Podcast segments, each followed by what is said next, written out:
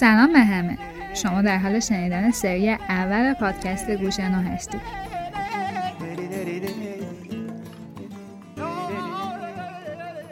گوشنو پادکستیه که دوست داره گرد و غبار گنج های کهن فارسی رو بتکونه و اونها رو به زبانی ساده دوباره روایت کنه. گنج اولش لیلی و مجنونه که حالا به قسمت 19 هم رسیده. خبر بعد برای ما که خیلی به این منظومه عادت کرده بودیم اینه که نهایتا چهار یا پنج قسمت دیگه ازش باقی مونده. اما خب گوشنو تموم نمیشه چون گنج های ارزشمند فارسی تموم شدنی نیستن. پس حتما پیشنهاداتتون برای اثر بعدی که دوست دارید بهش پرداخته بشه رو به گوش ما برسونید. خب بریم سراغ قسمت جدید. تو قسمت گذشته یادمون هست که لیلی موفق شد قرار ملاقاتی با مجنون ترتیب بده. اما بعد که مجنون به حضور لیلی رفت لیلی پا پس کشید و گفت اگر شوهرم خواب باشه خدا شاهد منه و من نمی‌تونم از این نزدیک تر بیام. پس مجنون عصبانی شد و شروع کرد با صدای بلند ابیاتی رو خوندن و بعد هم راهش رو کشید و به صحرای خودش برگشت. تو قسمت جدید نظامی در مورد عاشق و مشوق دیگه ای صحبت می‌کنه که درست به وضع لیلی و مجنون دوچارن. بریم که بشنویم ربط این دو نفر جدید به لیلی و مجنون داستان ما چیه؟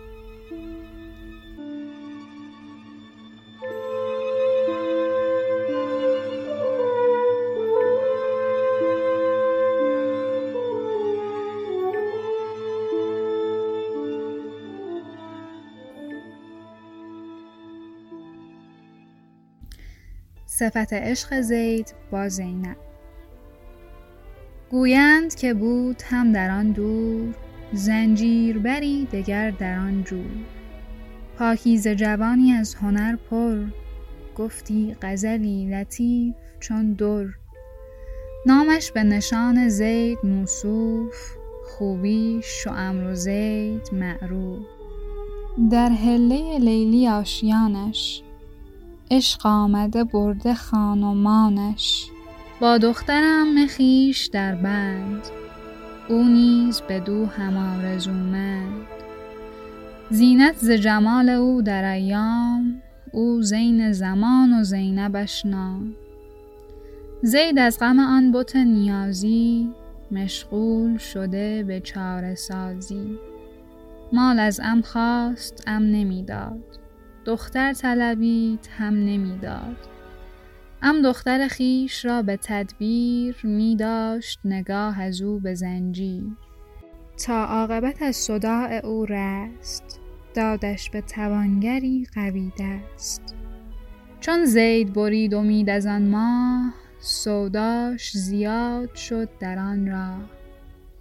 مجنون صفت افتاد سرمست. در سلسله مانده پای تا دست. زان سوختگی که در جگر داشت لیلی ز شرار او خبر داشت. گه گه بر خویش خواندی او را بنواختی و نشاندی او را. پرسیدی از او نشان آن کار او گفتی و این گریستی زار. چندان به وفای او نظر کرد از راز دل خودش خبر کرد. وقتی که به دوست داد پیغام او برد پیام آن دلارام. مجنون ز پیام دلنوازش با رقص شدی به پیش بازش در عشق حریف کارش او بود پیغام گذار یارش او بود. و از بس که ددان شیده بودند از خوی ددی بریده بودند. هر بیت که از آن رمیده راه منظوم شدی ز بهر آن ماه در نسخه گرفتی آن رقم را. آوردی و دادی آن صنم را. از دوست به دوست رهبر او بود. نام بر و نام آور او بود. یک روز به نوحگاه مجنون می‌شد سخنی چو در مکنون. زید از سر سرزنش بدو گفت کان دل که تواند این گهر سفت دیوانگی از چه پیشه گیرد؟ بهگر ره عاقلان پذیرد. داری سخنی بدین بلندی وانگه تو بدین فسوسمندی. زین شیفتگی بیا بیارم کاشفته تو را دریغ شد نا. چون دید که زید شیفتش گفت شد شیفته و بدو براشفت کی زید سخن زیاده کردی؟ بگذر که زیاده گوی مردی. من دیو نیم که دیو بندم چون هور و فرشته بی گزندم. گر قامت من به اصل کش خواست هستان که ورا طلب کنم راست. تا کژ نبود کمان غازی از تیر مجوی راست بازی. من خود به هزار چاره چست بندی که مراست می کنم سست. زین حال مرا شکایتی نیست کیمنتر از این ولایتی نیست. تیرم به نشانه بر درست است اما خلل از کمان سست است. من که آمدم در این خرابات پیوند نزیدی از قرابات غیبت نکنم هیل نسازم. غافل نزیم غلط نبازم. مجنونی خود جز این نبینم. مجنون اگر این کند من اینم. از حیرت آن جواب چون نوش شد زید زیاده گوی خاموش. لوح ادب از وفا درآموخت. لب را به هزار میخ بردوخت. زان پس به جزان نبود کارش. کاورد بدو پیام یارش. و از پاسخ او بدان دلارام می‌داد چنان که بود پیغام. می‌کرد میانجی به امید چون زهره میان ماه و خورشید.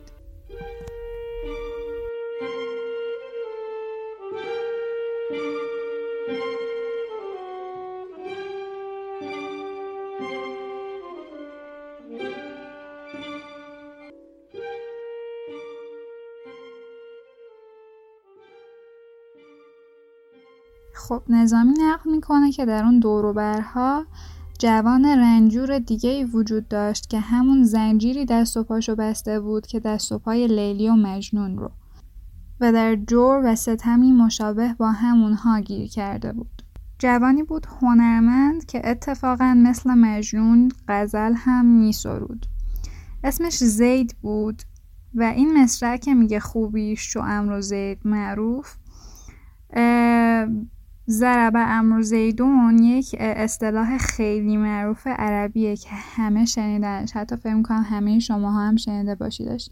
که برای درس دادن نقش های عربی توی جمله خیلی استفاده میشه همه جا.